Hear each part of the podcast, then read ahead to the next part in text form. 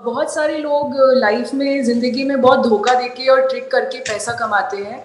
और दूसरों को परेशान करके, दुख करके बहुत सब कुछ करते हैं, लेकिन ज़िंदगी भर ऐसा देखने में, संसार में यही दिखता है कि उनका जीवन बहुत सुख से निकल रहा है और उनको उसका कुछ स्थूल का कुछ मिलता नहीं है, फल मिलते दिखता, दिखाई नहीं देता है।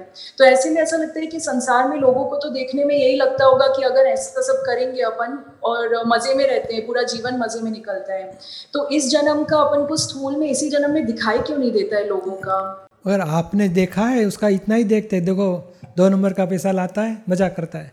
और सारी ज़िंदगी का हिसाब देखा नहीं आपने। और दूसरी बात दूसरी बात बात सच्ची क्या है अध्यात्म दृष्टि क्या है? पापानुबंधी पुण्य। यानी पाप बांधता है और पुण्य का पूर्व की पुण्य का फल आज भुगत रहा है। और आप गल घोटाला करता है वो पाप बाँध कर रहा है। वो पाप का फल दूसरे जन्म आएगा। गधे में कुत्ते में जाएगा हमें दिखाई नहीं देता। वो कहाँ गया? तो ये तो पाप का फल उसको आएगा वो हमें नहीं मालूम है क्या आएगा। पर आएगा ही है। तो ये पापानुबंधी पुण्य बोला जाता है कि पाप बाँध रहा है और पुण्य भुगत रहा है। और कलयुग है ना 85 परसेंट लोग ऐसे ही बाँध रहे पाप बांधेंगे और जानवर गति में चले जाएँगे।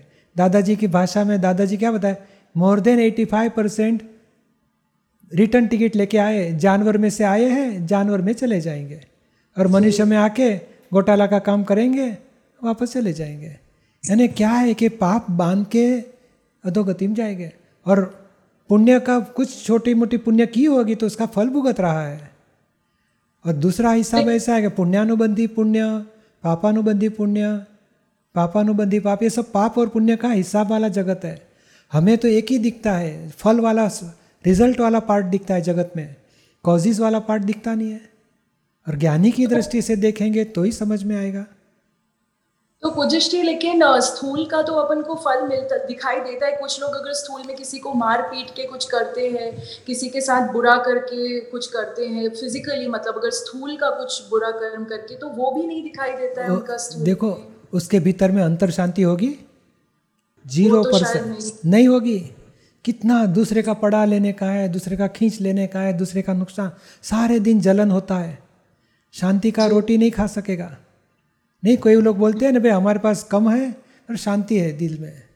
घर में भी शांति है क्लेश नहीं है हमारा। तो ये शांति नहीं मिलेगी उसको। क्लेश नहीं क्लेश और कैसे किसी का खींच के लाओ कैसे किसी को नुकसान करके हमारा मज़ा कर लो। और उसको मालूम ही नहीं कि मैं गलत करता हूँ। बस मज़ा करनी है। और उसको मालूम नहीं है कि दो पाँव में से चार पाँव में जाना पड़ेगा और खाने पीने की तकलीफ़ पड़ेगी। और मनुष्य में आएगा तो नौकरी का ठिकाना ही नहीं पड़ेगा।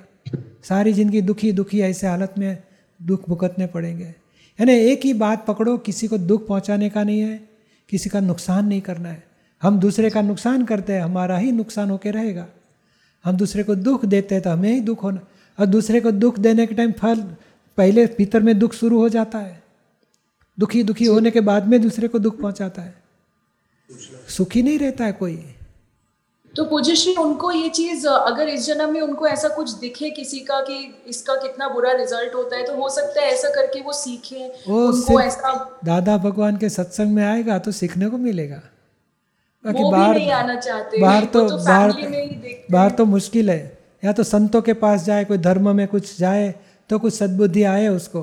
बाकी नहीं तो और उसको अच्छे संजोग मिलने का भी मुश्किल क्योंकि उसको अधोगति में जाने का हिसाब होएगा। तो अच्छे संजोग भी नहीं मिलेगा। विपरीत बुद्धि अधोगति करा देगी उसके।